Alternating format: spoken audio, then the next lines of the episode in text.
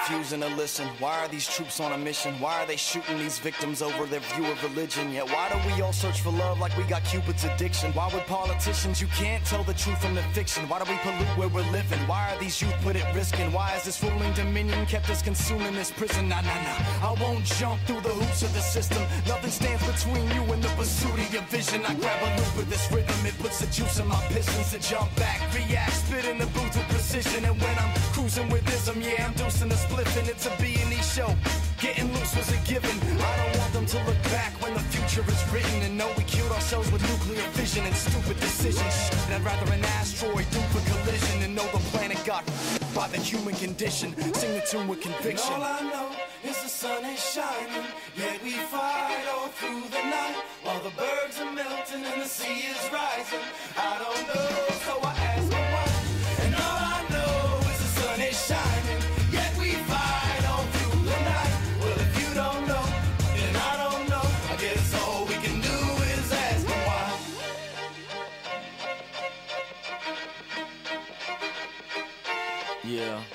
An old school poet.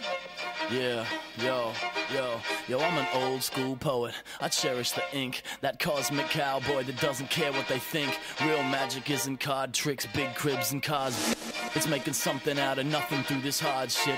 And even though that the earth is weak, we still bomb each other and idle what the churches speak. It's like this land is either run by labor or liberal, but don't get it twisted, they're the same as the criminals. So open your eyes, simply notice the issue that we stuck to our guns without promoting a pistol. And we orchestrated the sound that we all love, split because of color, but bound because of blood. So before we all blow and they sell the scene, know that the only thing that's bulletproof's my self-esteem. See, this is way beyond cash and ego tripping. It's an epic electric SO ecosystem. Grow with me. And all I know is the sun is shining, yet we fight all through the night while the bergs are melting and the sea is rising. I don't know, so I ask my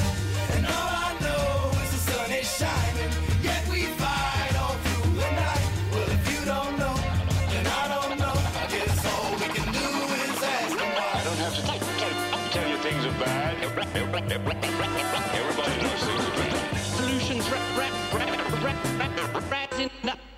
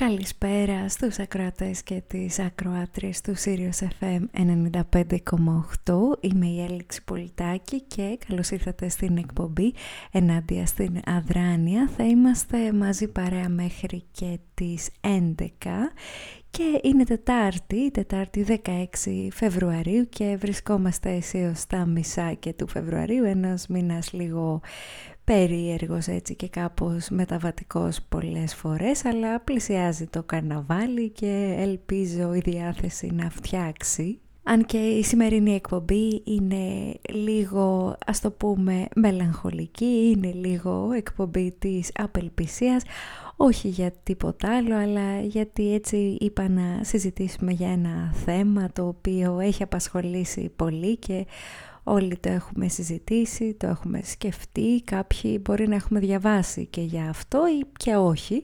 Και επίσης κάποιοι μπορεί να έχουμε φοβηθεί και γι' αυτό ή επίσης μπορεί και όχι ε, και μιλάω φυσικά για το θέμα της κλιματικής αλλαγής οπότε είπα να μιλήσουμε για το περιβάλλον μέσα από τραγούδια που αναδεικνύουν το σύγχρονο πρόβλημα της κλιματικής αλλαγής, της οικολογικής καταστροφής από την ανθρώπινη δραστηριότητα, από τι άλλο φυσικά, αλλά και τον φόβο και το άγχος που προκύπτει από ένα μέλλον κλιματικά αβέβαιο. Ε, οπότε είτε μιλάμε για τραγούδια που σημάδεψαν διαμαρτυρίες για το περιβάλλον, είτε για συναυλίες και δίσκους για την Greenpeace, είτε απλά για καλλιτέχνες που αποφάσισαν για προσωπικούς λόγους να αποτυπώσουν την αγωνία και την οργή για την καταστροφή του περιβάλλοντος μέσα από τα τραγούδια τους, η οικολογία αποτελεί συχνή θεματική σε διάφορες μουσικές κουλτούρες, κυρίως από τη δεκαετία του 1940 και μετά, αν και κοιτώντας πίσω μπορούμε να φτάσουμε μέχρι και το 19ο αιώνα με κάποια τραγούδια τα οποία τότε μιλούσαν για τις πρώτες οικολογικές καταστροφές ε, που ήταν συνέπειες της εκβιομηχάνησης. Και φαίνεται πως έτσι το οικολογικό κίνημα που έκανε την εμφάνιση του γύρω στη δεκαετία του 70 διαμόρφωσε την μουσική εκείνης της περίοδου αλλά και οι ίδιοι οι καλλιτέχνες με το έργο τους βοήθησαν στο να γίνει ευρέως γνωστός ο σκοπός του κινήματος μέσα από τα τραγούδια τους. Οπότε Πάμε να περάσουμε αυτό το δίωρο με τραγούδια, με θεματικές για το περιβάλλον και έτσι λίγο να αναλογιστούμε ο καθένας και η καθεμία τη σχέση μας με τη φύση και το πώς ε, θα αντιμετωπίσουμε αυτή την κρίση είτε μαζί είτε χώρια και ο καθένας όπως μπορεί είναι ένα περίπλοκο ζήτημα και η αλήθεια είναι πως δεν είμαι και ακριβώς η Δήμορ για να μιλήσω γι' αυτό, αλλά τέλος πάντων θα προσπαθήσω έτσι να χρησιμοποιήσω τις γνώσεις μου στη μουσική και κάποια πράγματα που έχω διαβάσει ανά καιρούς για την κλιματική κρίση και έτσι να περάσουμε αυτό το δίωρο με μουσικές που αναδεικνύουν την ανάγκη κινητοποίησης για το περιβάλλον. Πάμε να ακούσουμε τον Mos Def και το κομμάτι New World Water.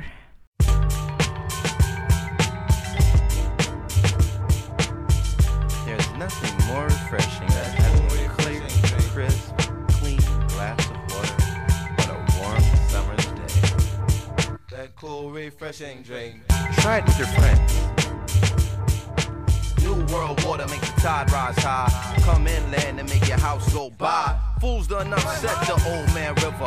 Made him carry slave ships and fed him dead niggas. Now his belly full and he about to flood something. So I'm throwing rope that ain't tied to nothing. Tell your crew use the H2 and wise amounts. It's the new world water and every drop counts. You can laugh and take it as a joke if you wanna, but it don't rain a full week some summers. And it's about to get real wild in the half. You be buying every yarn just to take a fucking bath.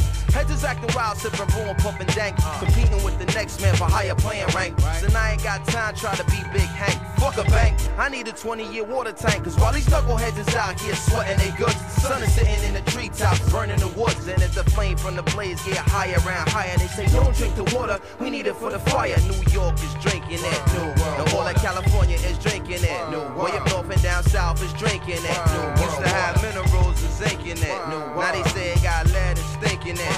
Fluorocarbons and monoxide. Push the water table lopside. Used to be free, now of course you will fee. Cause all tanks fill their load as they roll across the sea. Man, you gotta cook with it, baby, clean with That's it. right. When it's hot summertime, you fiend for it. No. You gotta put it in the iron you steaming That's with. right. It's what they dress wounds and treat diseases Shout with. The rich and poor, black and white got need for That's it. right. And everybody in the world can agree with Let this. Consumption promotes health and easiness. That's Go right. too long without it on this earth and you leaving Shout it out. Americans wasting it on some leisure Say shit. Another nation be desperately seeking 'em know. Bacteria washing up on their beaches. Say don't drink the water so they can't wash their feet with it.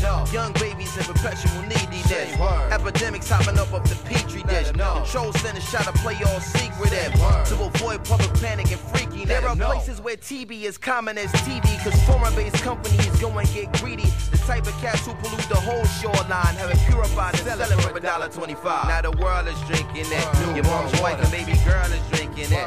Up north and down south is drinking it. You just have to go to your sink for it. The cash registers is going to chink for it. Fluorocarbons and monoxide. Got the fish looking cockeyed. Used to be free, now of course you a fee. Cause it's all about getting that cash money. Said it's all about getting that cash money. Said it's all about getting that cash money. Said it's all about getting that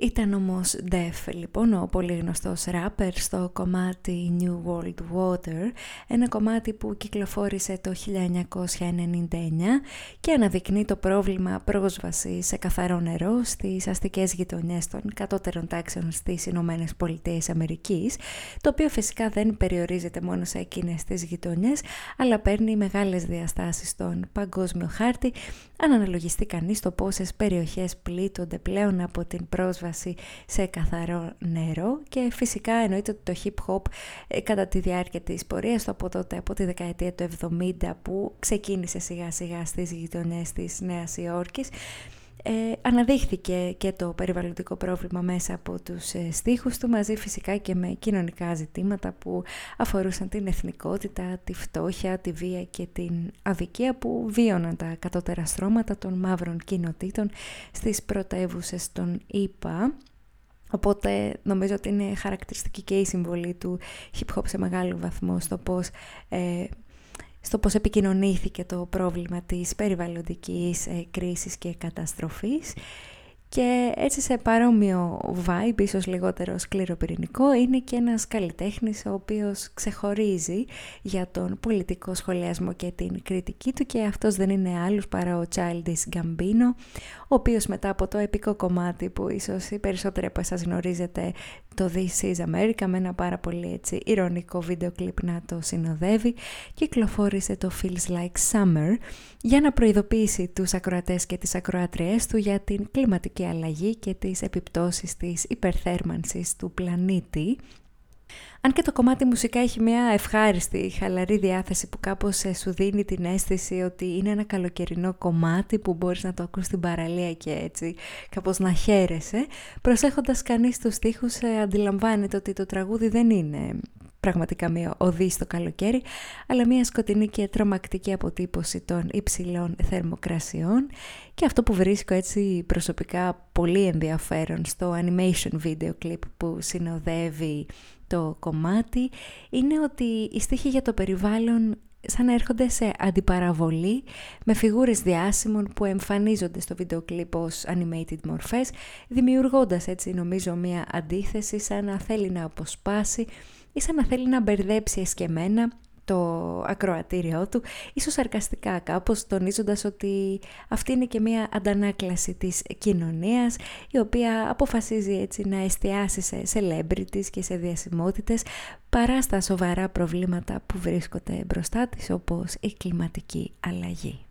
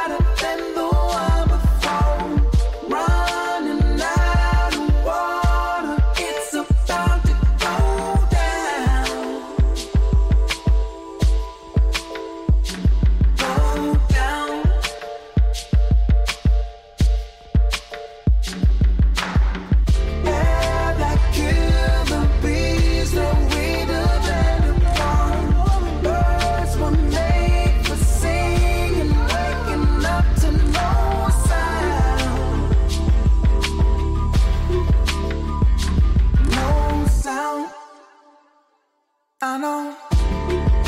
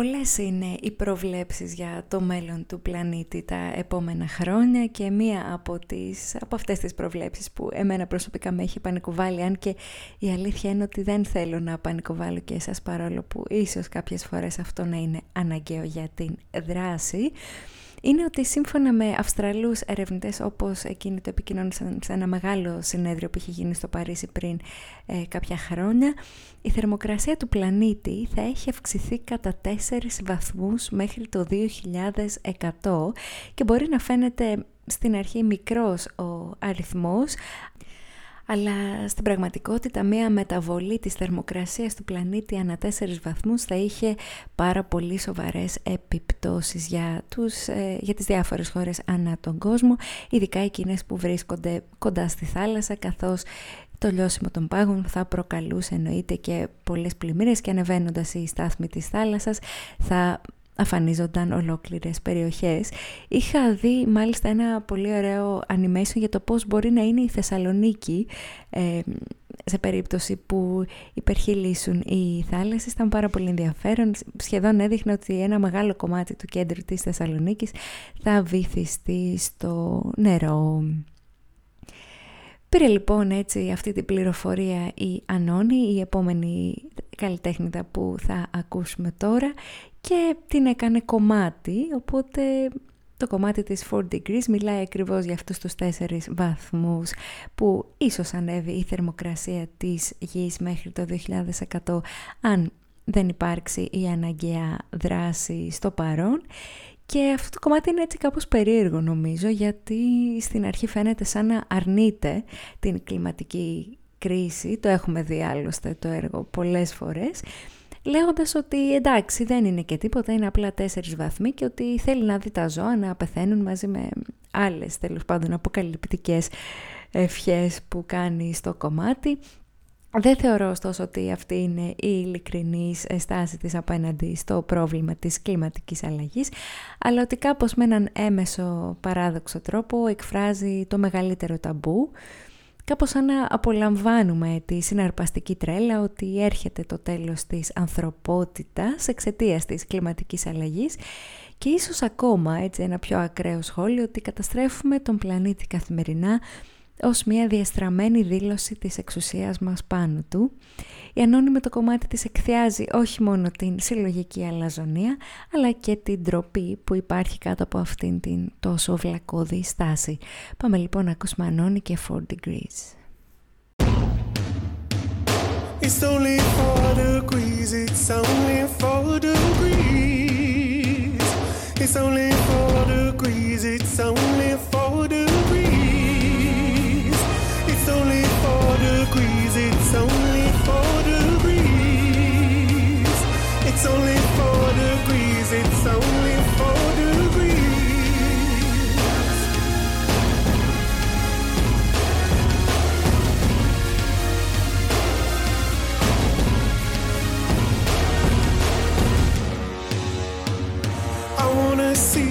World, I wanna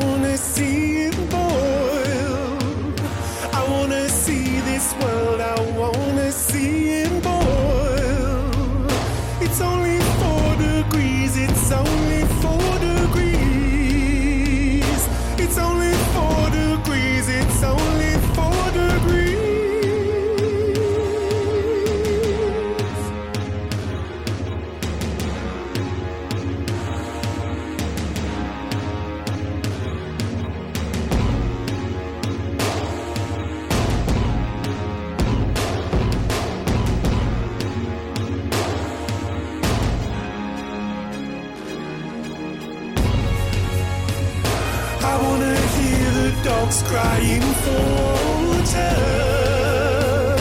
I wanna see the fish go belly up in the sea. And all those lemurs and all those tiny creatures.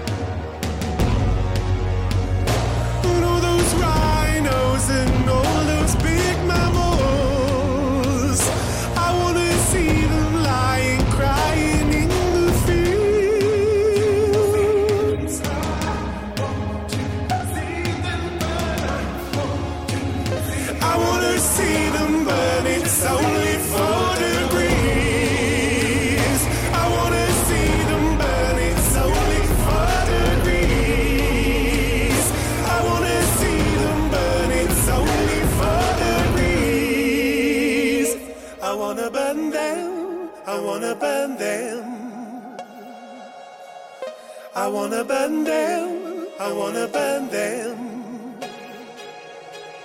I wanna burn the sky, I wanna burn the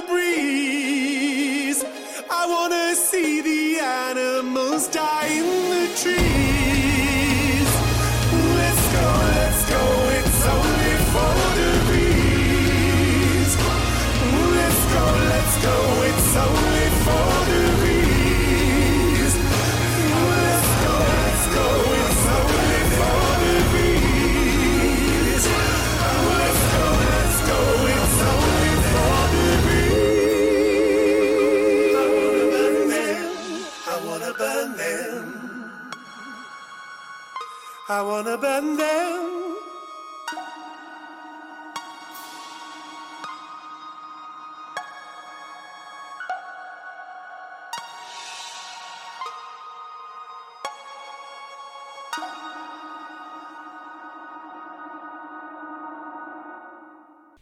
Ήταν η Ανώνη λοιπόν και το κομμάτι της 4 Degrees, ένα κομμάτι που διακομωδεί ίσως με έναν περίεργο τρόπο αυτή την α, μεταβολή στη θερμοκρασία που ενδέχεται και να συμβεί μέχρι το 2100 αν δεν υπάρξει η απαραίτητη διαχείριση στο σήμερα. Και από την ε, Ανώνη να περάσουμε στον Κωτιέ και το κομμάτι του Eyes Wide Open ένα κομμάτι που κυκλοφόρησε το 2010 και μιλάει για την ξηρασία και την πιθανή έλλειψη υδάτινων πόρων σε πολλές ε, χώρες του πλανήτη.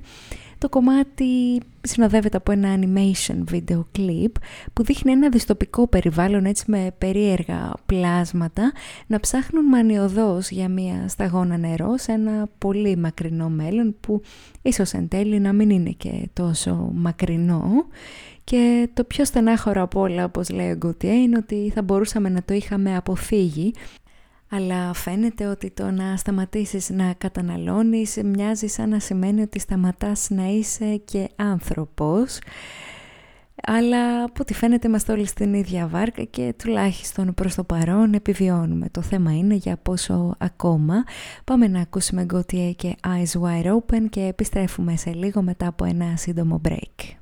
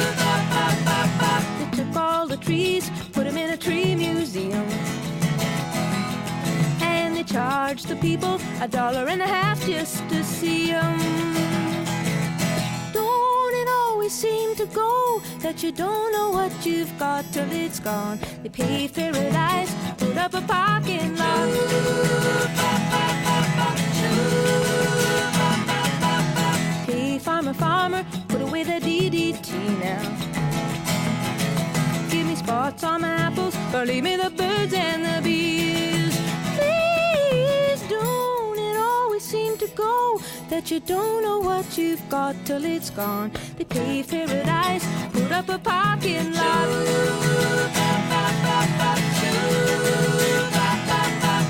Late last night, I heard the screen door slam. And a big yellow taxi took away my old man.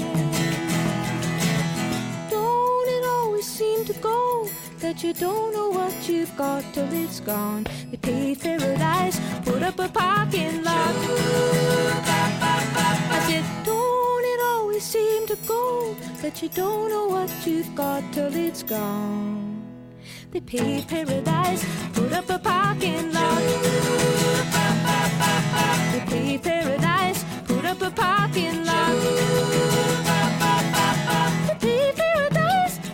Put up a parking lot. Επιστρέψαμε λοιπόν εδώ στον αέρα του Sirius FM 95,8.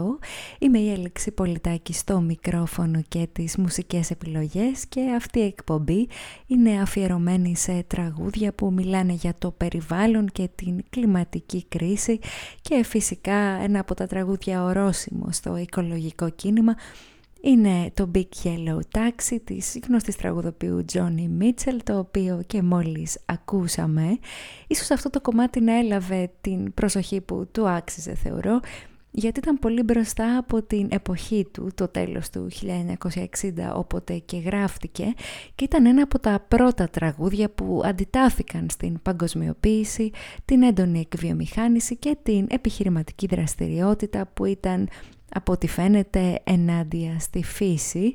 Δεν χρειαζόταν πολλά η Τζόνι για να το πετύχει, αρκούσε απλά να προβλέψει πεσημιστικά ίσως ότι κάποια στιγμή θα έκοβαν τα δέντρα για να τα βάλουν σε ένα μουσείο δέντρων χρεώνοντας τους επισκέπτες για να τα δουν. Αυτό είναι και μία από τις έτσι χαρακτηριστικές ε, φράσεις του τραγουδιού μαζί με το ότι δεν ξέρεις πραγματικά τι έχεις μέχρι να το χάσεις και νομίζω ότι σε πολλές περιπτώσεις όταν μιλάμε για την κλιματική αλλαγή κάπως σαν να μην συνειδητοποιούμε το μέγεθος της καταστροφής και πραγματικά το τι κόστος θα έχουν αυτά τα οποία θα χάσουμε αν δεν αλλάξουν τα πράγματα σύντομα.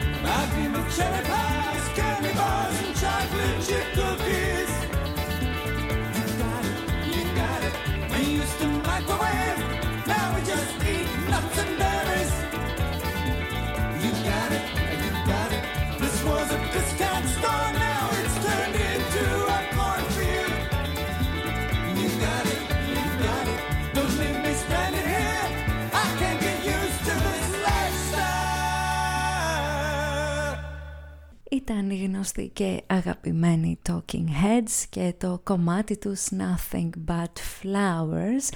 Ένα κομμάτι ορόσημο στο οικολογικό κίνημα και στη λίστα με τα τραγούδια που μιλάνε για την περιβαλλοντική καταστροφή δίνοντας έτσι ένα ισχυρό σχόλιο για την άρνηση με την οποία ο σύγχρονος κόσμος αντιμετωπίζει την κλιματική αλλαγή. Ένα σπιρτόζικο σατυρικό κομμάτι για τις ευλογίες της φύσης μέσα από ένα post-apocalyptic θα λέγαμε κήπο της ΕΔΕΜ όπου ο άνθρωπος δεν έχει πλέον καμία επιρροή και η φύση έχει τον απόλυτο έλεγχο. Δεν φαντάζει και τόσο παράδοξο νομίζω, αν και έχω μια ένσταση ίσως στο κομμάτι της άρνησης, όχι τόσο από την άποψη του ότι όντως ε, η πολιτική διαχείριση και η κυβερνητική διαχείριση της κλιματικής αλλαγής ενέχει αυτή την άρνηση αν και για ιδιωτελείς πολλές φορές λόγους αλλά στο επίπεδο έτσι των καθημερινών ανθρώπων η άρνηση δεν είναι τόσο, δεν είναι επικρατέστερη νομίζω, αλλά αντίθετα η παραδοχή ότι υπάρχει πρόβλημα και ότι πρέπει να δράσουμε τώρα είναι πάρα πολύ ισχυρή, ειδικά στη νέα γενιά, στην οποία και ανήκω και μάλιστα για πολλούς νέους έτσι, της ε, γενιάς των millennials όπως λέγονται ε, η κλιματική αλλαγή είναι ένας υπαρκτός κίνδυνος ο οποίος επηρεάζει και σε μεγάλο βαθμό την ψυχική υγεία των νέων και έτσι σε διάφορες έρευνες που έχουν δημοσιευθεί ανά καιρούς, ένα μεγάλο ποσοστό των νέων ανθρώπων βιώνει έντονο άγχος στην καθημερινότητά του σχετικά με τις αλλαγές που θα επιφέρει στο μέλλον η κλιματική κρίση, το λεγόμενο eco-anxiety ή climate anxiety. Και μαζί με αυτό και έναν έντονο φόβο ότι τελικά όλα θα πάνε στραβά και εμείς δυστυχώς θα είμαστε εδώ για να τα δούμε αν φυσικά επιβιώσουμε Και αρχικά αυτό μπορεί όντως να φαίνεται έτσι μια συναισθηματική αντίδραση στην απειλή της περιβαλλοντικής και οικολογικής καταστροφής, αλλά βλέποντας ε, την απουσία ε, διαχείρισης και αλλαγής των πραγμάτων για να αποφευχθούν όλα όσα από επιστημονικές προβλέψεις φαίνεται ότι θα προκύψουν, ε, αυτή, αυτός ο φόβος, αυτό το άγχος επηρεάζει σε μεγάλο βαθμό τον τρόπο με τον οποίο σκεφτόμαστε το μέλλον μας, τη θέση μας σε αυτό το κόσμο και τις σχέσεις με τους ανθρώπους γύρω μας. Δεν είναι τόσο απλό όσο φαίνεται και σίγουρα για τους νέους ανθρώπους που κατά πάσα πιθανότητα θα είναι εδώ σε 50 σε 60 χρόνια είναι μια πάρα πολύ τρομακτική σκέψη και καμιά φορά έτσι γίνεται αντικείμενο κοροϊδίας από τους μεγαλύτερους αλλά φυσικά αν είσαι μεγαλύτερος δεν σε ενδιαφέρει τόσο το τι θα συμβεί στο μέλλον όταν όμως όμως έχεις ένα ολόκληρο μέλλον μπροστά σου που προβλέπεται ζωφερό, καταλαβαίνει κανείς ότι, ότι αυτό μπορεί να είναι μια έντονη πηγή άγχους και φόβου. Σαν να τελειώνει ο χρόνος που λένε και οι Cranberries στο κομμάτι τους Time is Ticking Out ένα κομμάτι που μιλάει για πολλές καταστροφές, την πυρηνική καταστροφή στο Τσέρνομπιλ, την τρύπα του όζοντος, την ακτινοβολία, την ανθρώπινη λεμαριά σε σχέση με, την, με το περιβάλλον και φυσικά την κυβερνητική απραγία, όλα τα κομμάτια που οι millennials ήδη έχουν αναγνωρίσει και μένει έτσι οι boomers να τα αναγνωρίσουν και να κάνουν κάτι γι' αυτό. Οι boomers για όσους δεν ξέρετε είναι η γενιά των μεγαλύτερων ανθρώπων τώρα που είναι γύρω στα 50 και στα 60. Πάμε λοιπόν να ακούσουμε The Cranberries Time is Ticking Out και ερχόμαστε σε λίγο.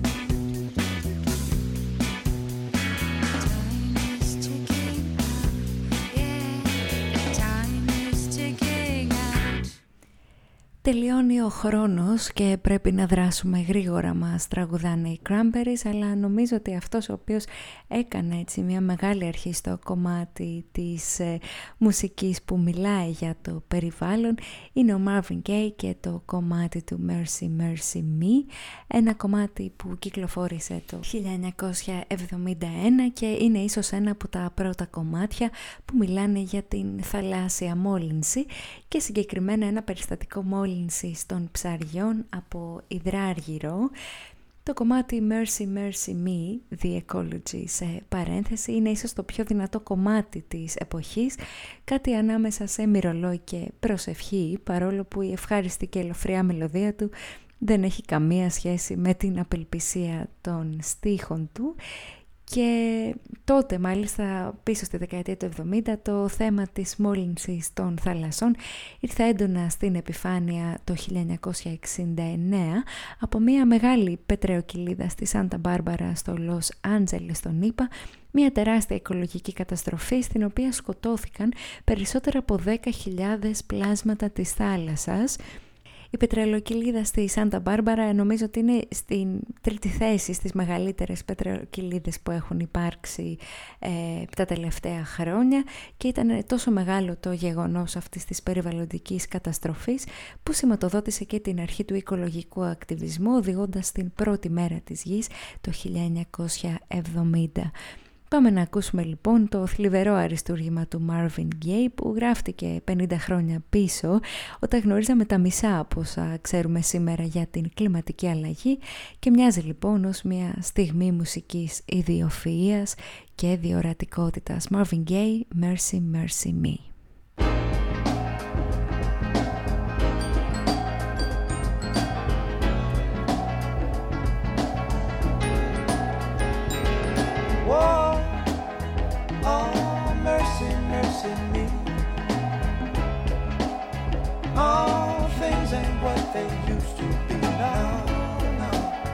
Where did all the blue skies go? Poison is the wind that blows from the north and south and east. Oh, mercy, mercy me. All things ain't what they used to be. No. Oil wasted on the oceans and upon our seas, fish full of mercury. Oh,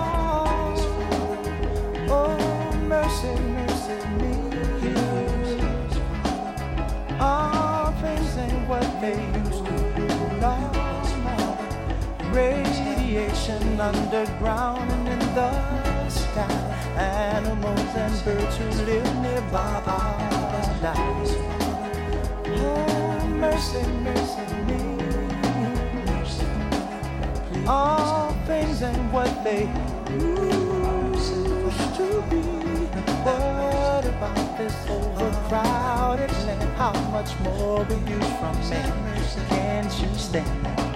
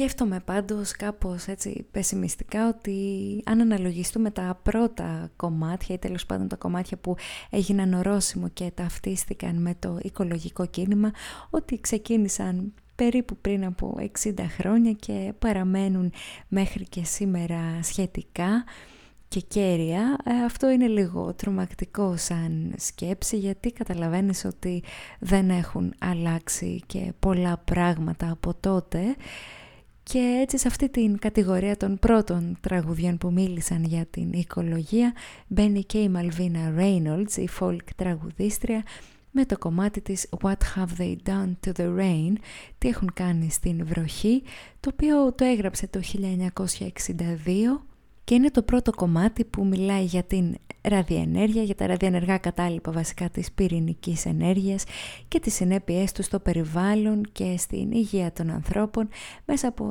την οικειότητα και την απλότητα που χαρακτηρίζει την folk μουσική. Το κομμάτι έφτασε στην κορυφή των charts, όχι βέβαια από την εκτέλεση της Malvina Reynolds, αλλά από τη διασκευή των Βρετανών The Searchers που το διασκεύασαν το κομμάτι λίγα χρόνια αργότερα. Ωστόσο έλεγα να ακούσουμε το πρωτότυπο, οπότε πάμε να ακούσουμε Malvina Reynolds και What Have They Done to the Rain. Just a little rain falling all around. The grass lifts its head to the heavenly sound. Just a little rain, just a little rain. What have they done to the rain?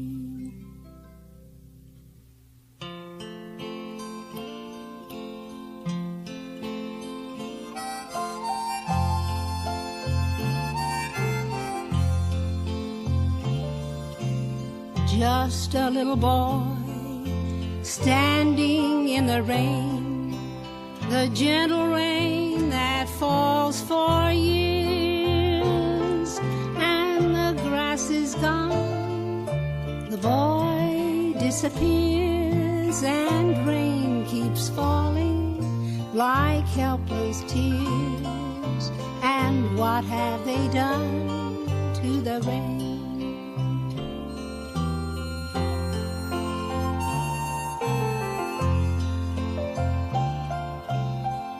Just a little breeze out of the sky. The leaves pat their hands as the breeze blows by. Just a little breeze with some smoke in its eye. What have they done to the rain? Just a little boy standing in the rain the gentle rain that falls for years, and the grass is gone. The boy disappears, and rain keeps falling like helpless tears. And what have they done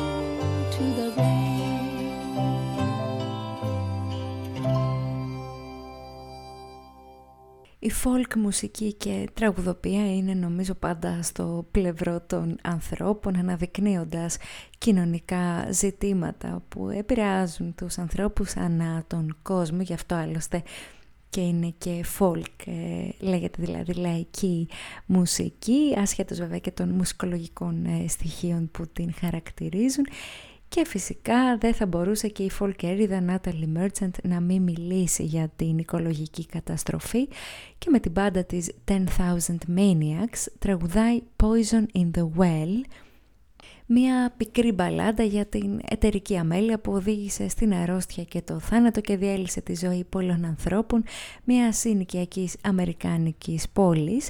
Το τραγούδι Poison in the Well είναι εμπνευσμένο από την αληθινή ιστορία 220 οικογενειών στην κοινότητα Love Canal στους καταράκτες του Νιαγάρα όπου τότε η εταιρεία Hooker Chemical Co. της Αμερικής χρησιμοποίησε το εγκαταλειμμένο κανάλι από το 1942 έως και το 1953 για να απορρίψει 22 σχεδόν χιλιάδες τόνους βιομηχανικών αποβλήτων επικίνδυνων φυσικά για τον άνθρωπο και για τα επόμενα χρόνια οι κάτοικοι της περιοχής κατήγγυλαν σοβαρά προβλήματα υγείας όπως καρκίνο, αποβολές, νοητικές δυσλειτουργίες στα παιδιά και πολλές ακόμα ασθένειες εξαιτίας του μολυσμένου νερού που αναγκάζονταν να πίνουν, το οποίο η εταιρεία είχε φροντίσει να μολύνει κάποια χρόνια πριν.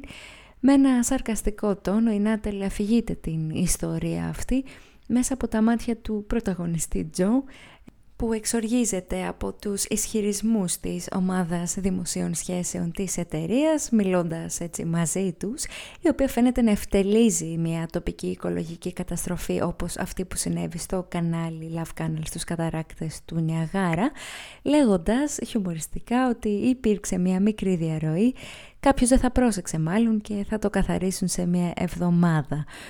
Πάμε λοιπόν να ακούσουμε 10,000 Maniacs και την εκπληκτική Natalie Merchant στο κομμάτι Poison in the Well και επιστρέφουμε μετά από ένα σύντομο break. Μη φύγει κανείς.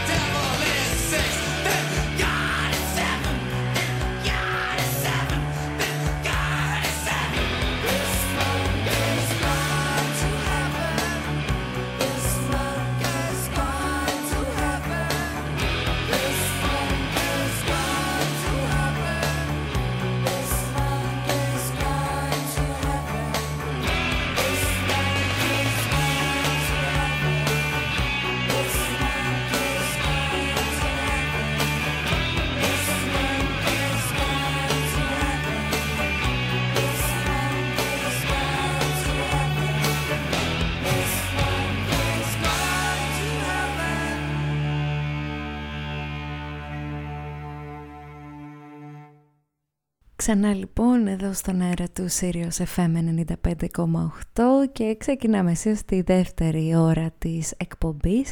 Είμαστε λοιπόν λίγο μετά τις 10 βράδυ Τετάρτης σε μια εκπομπή ίσως όχι και τόσο ευχάριστη για πολλούς από εμάς αλλά πραγματικά πολύ αναγκαία έτσι ακούγοντας κομμάτια για την περιβαλλοντική καταστροφή και την οικολογική κρίση που βιώνει ο πλανήτης τα τελευταία χρόνια έτσι για μια ευκαιρία να αναλογιστούμε τη θέση μας και τις πράξεις μας.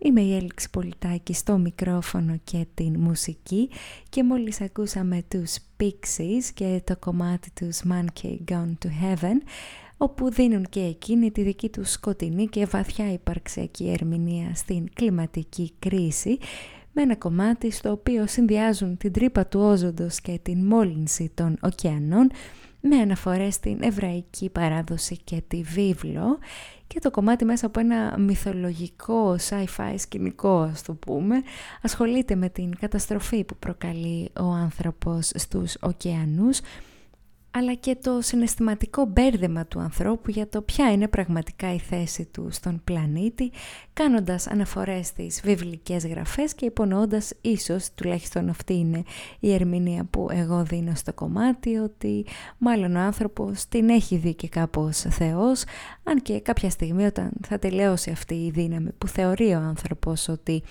έχει πάνω στον πλανήτη δεν θα μείνει τίποτα παρά η υποβαθμισμένη πλέον ζωώδης φύση του.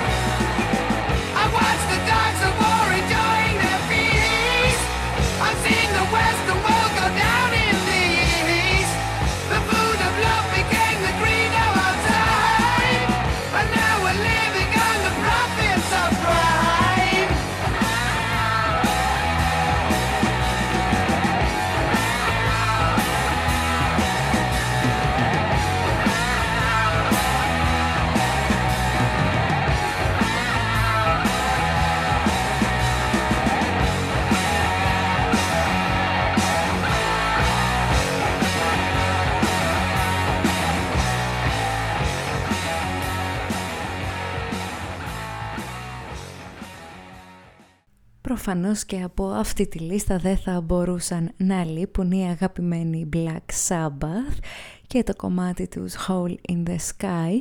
Νομίζω πως έτσι η heavy metal, η σκηνή της heavy metal μουσικής είναι από τα μουσικά είδη που έχουν ασχοληθεί με συνέπεια με το ζήτημα της οικολογίας και της περιβαλλοντικής καταστροφής μαζί βέβαια και με άλλα κοινωνικά και πολιτικά ε, σημεία και φυσικά δεν θα μπορούσα να παραλείψω τους Black Sabbath με ένα κομμάτι γεμάτο υπαρξιακές ανησυχίες, πολιτικό σχολιασμό και φυσικά έμεσες αναφορές στην τρύπα του όζοντος και την περιβαλλοντική καταστροφή με τον τρόπο που μόνο οι Black Sabbath ξέρουν σε αυτό το σημείο να πω αν δεν το έχετε εντάξει ήδη στον εγκεφαλό σας ως πληροφορία, αν δεν το έχετε καταγράψει, ότι μπορείτε να ακούτε την εκπομπή όποτε εσείς θέλετε στα κανάλια μου στο Spotify και στο Mixcloud πληκτρολογώντας είτε το όνομά μου Έλξη Πολιτάκη είτε το όνομα της εκπομπής στα αγγλικά Against Inertia. Διαφορετικά μπορείτε να επισκεφθείτε την ιστοσελίδα του Sirius FM, Sirius και να ακούσετε την εκπομπή. Πάνω δεξιά θα δείτε ένα widget για το Spotify, οπότε μπορείτε να ακούσετε από εκεί κατευθείαν από ό,τι φαίνεται έχει πέραση το να μπορείς να ακούς μια ραδιοφωνική εκπομπή όποτε εσύ θέλεις, οπότε να ξέρετε ότι σε κάθε περίπτωση αν δεν είστε συντονισμένοι, αν είστε συντονισμένοι και θέλετε να ακούσετε την εκπομπή ξανά, μπορείτε να μεταβείτε στο Spotify και το Mixcloud και να ακούσετε από εκεί. Έχει πολύ σημασία για εμένα και ευελπιστώ να το ευχαριστιέστε και εσείς. Πάμε όμως να ακούσουμε τώρα τους Spirit και το κομμάτι τους Nature's Way, ένα κομμάτι που κυκλοφόρησε το 1970 και αποτελεί με τη σειρά του ένα κομμάτι θρήνο και αυτό για την θνητότητα του ανθρώπου αλλά και για το μέλλον της γης η οποία μας προειδοποιεί με πολλούς τρόπους ότι ξέρεις κάτι δεν πάει πολύ καλά αν και εμείς συνεχίζουμε να αγνοούμε τα σημάδια ή τέλος πάντων να κάνουμε πως δεν τα βλέπουμε και η αλήθεια είναι πως έτσι όπως το βλέπω εγώ, μια πραγματικά οικολογική στάση θα προϋπέθεται σε μεγάλο βαθμό να μειώσουμε τα standards της σύγχρονης ζωής. Αν και παρόλο που αυτό μοιάζει αδιανόητο, ε, κάτι που χαρακτηρίζει τον άνθρωπο και είναι πολύ σημαντικό είναι η ικανότητά του να προσαρμόζεται γρήγορα. Το θέμα είναι αν θέλει να προσαρμοστεί ή ακόμα χειρότερα άμα συμφέρει. Και ονόνοητο.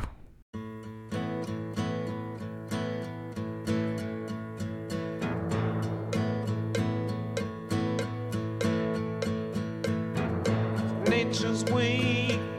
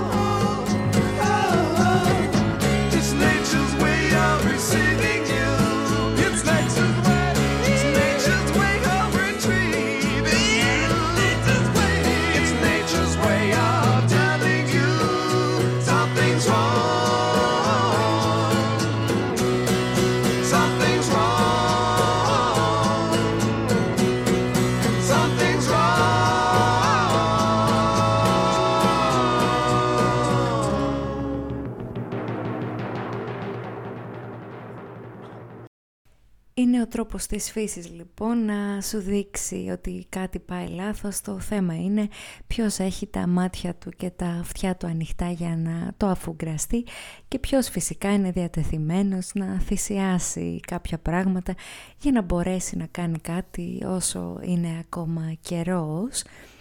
Και προχωρώντας έτσι στο επόμενο κομμάτι, φυσικά δεν θα μπορούσε να λείπει και ένα punk τραγούδι από αυτήν την ε, λίστα, καθώς εντάξει το οικολογικό κίνημα έχει μπει για τα καλά στους μουσικούς κύκλους εκεί κοντά στη δεκαετία του 70 και μάλιστα ήταν τόσο δυνατή η παρουσία του που έγινε κοινό σημείο για πολλά είδη που παρόλο που έχουν μουσικολογικές διαφορές μεταξύ τους όπως για παράδειγμα το hip hop και η punk κάπως στην πολιτική και κοινωνική κριτική τα βρίσκουν ασχέτως αν γίνεται από διαφορετική βάση και αρχή έτσι λοιπόν και οι χιπχοπάδες με τους punks της δεκαετίας του 70 και του 80 μίλησαν ανοιχτά για το θέμα της οικολογικής καταστροφής και πάμε λοιπόν να ακούσουμε τους Dead Kennedys και το κομμάτι τους Sea Spools in Eden.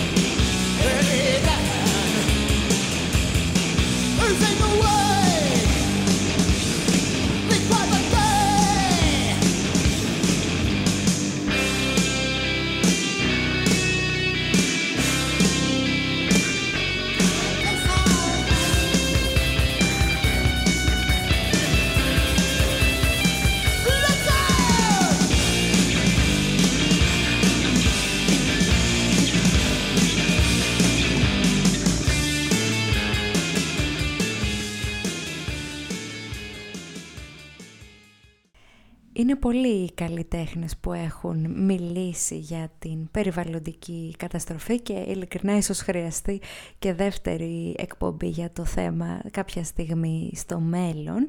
Αν και νομίζω ότι αυτοί που θα μπορούσαν έτσι να έχουν το βραβείο του μουσικού ακτιβισμού κατά της κλιματικής αλλαγής δεν είναι άλλοι από τους Αυστραλούς ροκάδες Midnight Oil, οι οποίοι έχουν γράψει πολλά σκληροπυρηνικά κομμάτια για τον πλανήτη, με τα περισσότερα να συμπεριλαμβάνονται στο καλύτερο ίσως άλμπουμ τους Red Sails in the Sunset, που κυκλοφόρησε το 1984 και το ενδιαφέρον είναι ότι λίγα χρόνια μετά την κυκλοφορία του άλμπουμ τους η μπάντα έκανε μια αντισυμβατική για πολλούς λόγους συναυλία, μια συναυλία γκερίλα λοιπόν έξω από τα κεντρικά γραφεία της ναυπηγικής εταιρείας Exxon στη Νέα Υόρκη. Και στόχος της συναυλίας ήταν να διαμαρτυρηθούν για μια μεγάλη πετρελαιοκυλίδα που προκάλεσε ένα από τα super tanker της εταιρείας που μετέφερε πετρέλαιο στην περιοχή Prince William Sound στη Νότια Αλάσκα και έτσι ήθελαν οι Midnight Oil να διαμαρτυρηθούν μέσα από τη μουσική τους και μέσα από μια μεγάλη συναυλία για αυτή τη μεγάλη οικολογική καταστροφή στην Αλάσκα. Υποθέτω πως οι εταίροι της Exxon δεν χάρηκαν πολύ και μάλιστα με την επανασύνδεση του συγκροτήματος το 2016 ίσως κάποιοι από αυτούς να έτρεμαν και να παρατηρούσαν αν πρόκειται να γίνει καμία συναυλία τριγύρω.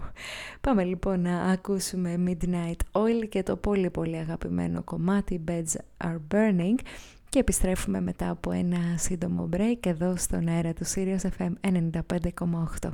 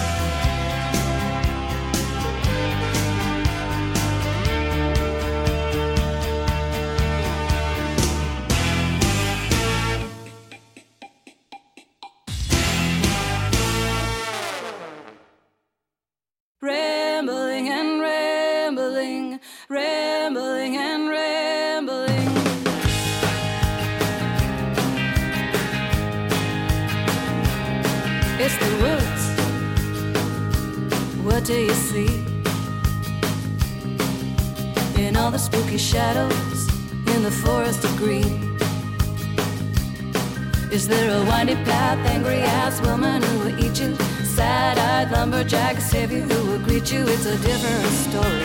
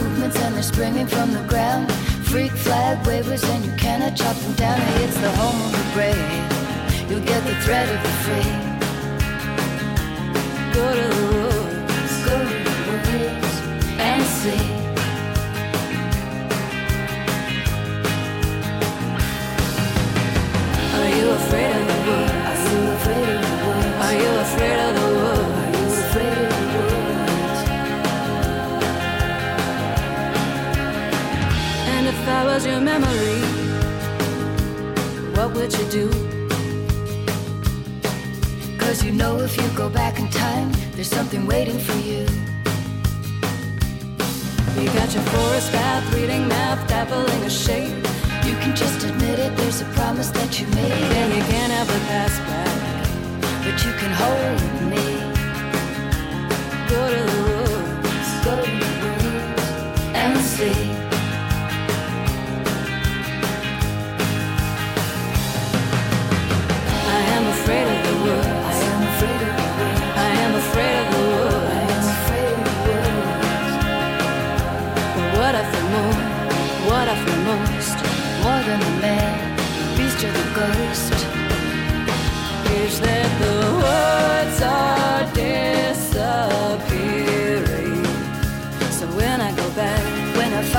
You know the woods will be gone. You know they just won't be there.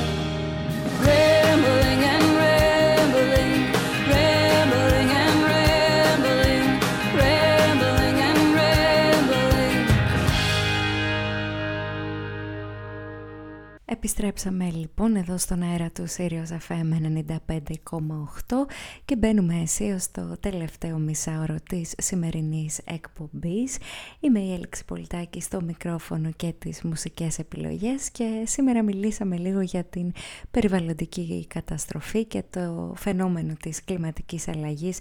Ένα φαινόμενο το οποίο έχει δημιουργήσει πολλές ε, εντάσεις, έχει προκαλέσει πολλά debates και παρόλο που αυτό είναι γόνιμο σε μια κοινωνία, πολλές φορές κάπως ε, αποσυντονίζει από την δράση που θα έπρεπε να λάβουμε.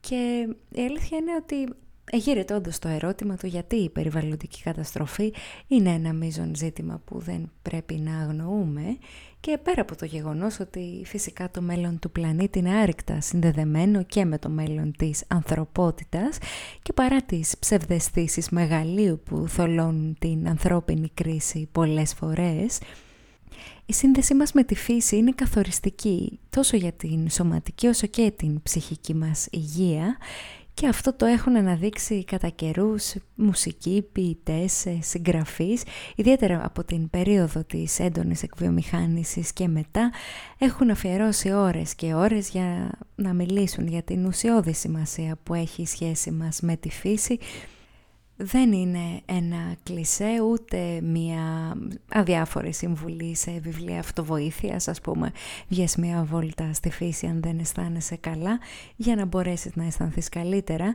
Στην πραγματικότητα είναι μια έμφυτη υπαρξιακή ανάγκη που ακόμα και αν πολλές φορές την αγνοούμε Ζώντας έτσι στα φρενόδια αστικά περιβάλλοντα και τα τσιμέντα υπάρχει μέσα μας και είναι πιο δυνατή από ό,τι φανταζόμαστε και αυτήν ακριβώς την ανάγκη τονίζει και η Dar Williams στο πολύ δυναμικό κομμάτι της Go to the Woods, το οποίο μόλις ακούσαμε, που κυκλοφόρησε το 2012 και εκφράζει τους δικούς της φόβους για την εξωφρενική ταχύτητα με την οποία οι χώροι πρασίνου και τα δάση του κόσμου εξαφανίζονται. Ένας φόβος που νομίζω ότι πολλοί από εμάς τον μοιραζόμαστε.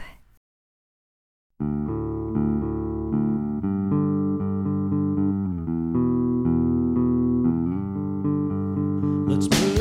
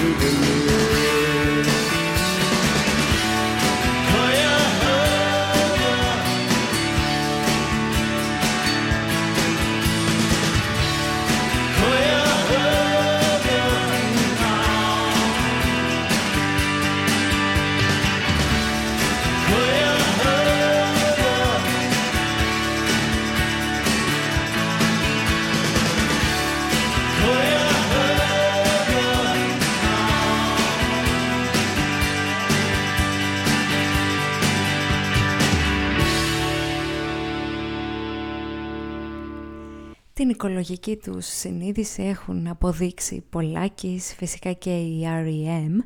με το κομμάτι της Κουιαχόγκα, ένα κομμάτι που εμπνέεται από την ρήπανση του ποταμού Κουιαχόγκα στο Οχάιο και γενικότερα το παγκόσμιο πρόβλημα της ρήπανσης των υδάτων και αν και το κομμάτι μιλάει για ζωφερά θέματα, θέματα που φοβίζουν, θέματα που προκαλούν έτσι μια αγωνία και έναν φόβο, ο βιογράφος των R.E.M. David Buckley είχε πει πως οι στίχοι μπορεί να μοιάζουν απεσιόδοξοι, αλλά στην πραγματικότητα είναι λόγια αισιοδοξίας, συνέργειας και κοινότητας, ενάντια φυσικά σε μια εποχή άκρα του ατομικισμού όπως είναι η εποχή την οποία ζούμε, σαν να ήθελαν οι R.E.M. να μας πούν ότι ξέρεις κάτι, υπάρχει πρόβλημα, αλλά μπορούμε όλοι μαζί να το αντιμετωπίσουμε. Από την άλλη μεριά βέβαια είναι και ο Freddie Mercury και η Queen με το κομμάτι τους Is This The World We Created ένα αρκετά πεσημιστικό κομμάτι που έγραψε ο Φρέντι μαζί με τον Brian May γιατί συχνά ένιωθε αβοήθητος μπροστά στην κατάσταση που επικρατούσε στον πλανήτη εκείνη την εποχή που γράφτηκε το κομμάτι στα μέσα της δεκαετίας του 80 με τις μεγάλες φυσικές καταστροφές στην Αφρική που οδήγησαν σε ένα τρομερό λοιμό και φυσικά όλους τους ανθρώπους και τις ζωές που διαλύθηκαν από αυτήν την καταστροφή. Το κομμάτι συμπεριλαμβάνεται και στο άλμπουμ της Greenpeace, ένα άλμπουμ που περιλαμβάνει τραγούδια διάφορων καλλιτεχνών και κυκλοφόρησε το 1985 με στόχο να ευαισθητοποιήσει το κοινό για την κλιματική αλλαγή αλλά και να συλλέξει οικονομικούς πόρους για να συνεχίσει την ύπαρξή της ως οργάνωση. Κάπως σαν να μπαλανσάρουμε ανάμεσα στην αισιοδοξία και την απελπισία νιώθω. Πάμε να ακούσουμε Freddie Mercury και Queen Is This The World We Created;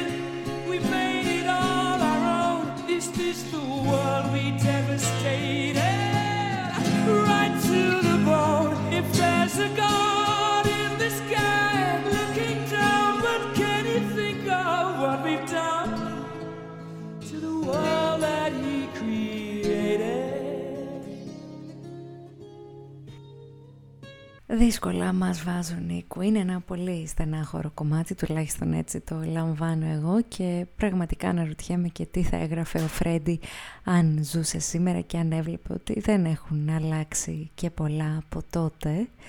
Ωστόσο έτσι πάμε στο σήμερα και σε μια σύγχρονη καλλιτέχνηδα που ανήκει κιόλας και στην γενιά των millennials φανερή υποστηρίκτρια των περιβαλλοντικών οργανώσεων και πολύ φυσική αλλά και αγριεμένη με, έτσι, με μια φυσική αγριάδα νομίζω η Aurora η οποία το 2019 κυκλοφόρησε το πολύ δυναμικό κομμάτι της The Seed με τον εναλλακτικό τίτλο Eat Money δηλαδή φάε χρήματα. Ένα τραγούδι που όπως λέει και το όνομά του ασκεί δρυμή κριτική στην καπιταλιστική διαχείριση του περιβάλλοντος και έτσι με τον εναλλακτικό τίτλο «Φάει χρήματα» σερβίρει μάλλον στο πιάτο ότι η βασικότερη αιτία πίσω από την κλιματική καταστροφή δεν είναι άλλη παρά το κέρδος. Τι θα κάνεις όταν πέσει και το τελευταίο δέντρο και όλα τα ποτάμια έχουν πια μολυνθεί; Δυστυχώς δεν μπορείς να φας χρήματα, λέει η Ορόρα και πάμε να την ακούσουμε. Just like the sea, I don't know where to go. Through dirt and shadow I grow. I'm reaching light through the struggle. Just like the sea, I'm chasing the wonder. I unravel myself, all in slow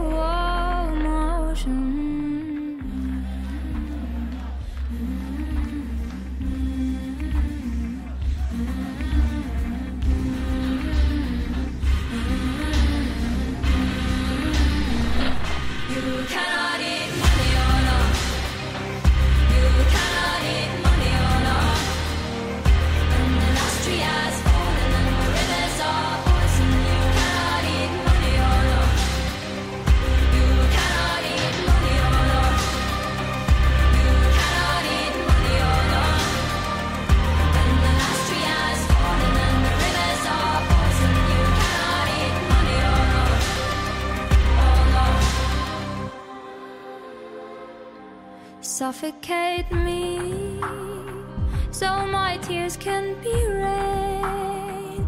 I will water the ground where I stand so the flowers can grow back again. Cause just like the seed, everything wants to land. We are burning our fingers, but we learn and forget.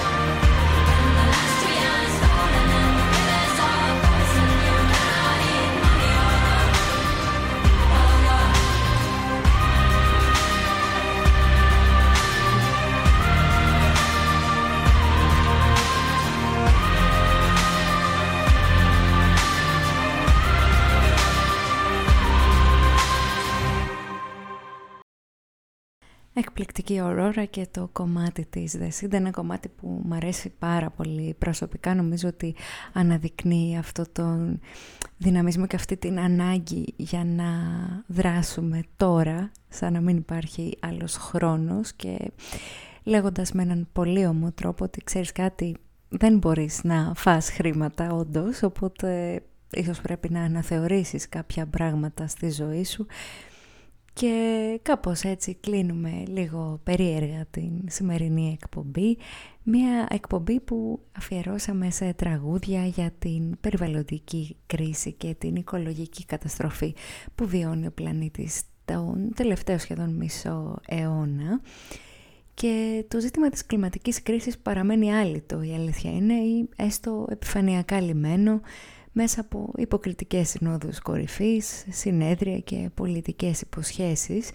Κάποιοι το αγνοούν, κάποιοι θέλουν να το αγνοήσουν, κάποιοι αγχώνονται υπερβολικά γι' αυτό πως τα περισσότερα άτομα της νέας γενιάς και κάποιοι προσπαθούν να κάνουν ό,τι περνάει από το χέρι τους για να το αποτρέψουν. Δεν είναι πολλοί αυτοί οι τελευταίοι και συνήθως δεν είναι και πολλά αυτά που περνάνε από το χέρι τους και κάπως έτσι λοιπόν όσοι έχουμε τα μάτια ανοιχτά μπροστά σε αυτή την καταστροφή που πραγματοποιείται μένουμε απελπισμένοι βρίσκοντας παρηγοριά μέσα από τα κομμάτια και προσπαθώντας να αναθεωρήσουμε τη σχέση μας με τη φύση όσο ακόμα αυτή αντέχει και νομίζω ότι αυτό που είναι πολύ σημαντικό να σκεφτούμε είναι ότι δεν είναι η φύση που μας έχει ανάγκη αλλά εμείς έχουμε ανάγκη τη φύση γιατί αυτή θα βρει τον τρόπο της και θα επανέλθει αλλά το ανθρώπινο είδος συνεχίζει με μανία προς την αυτοκαταστροφή του.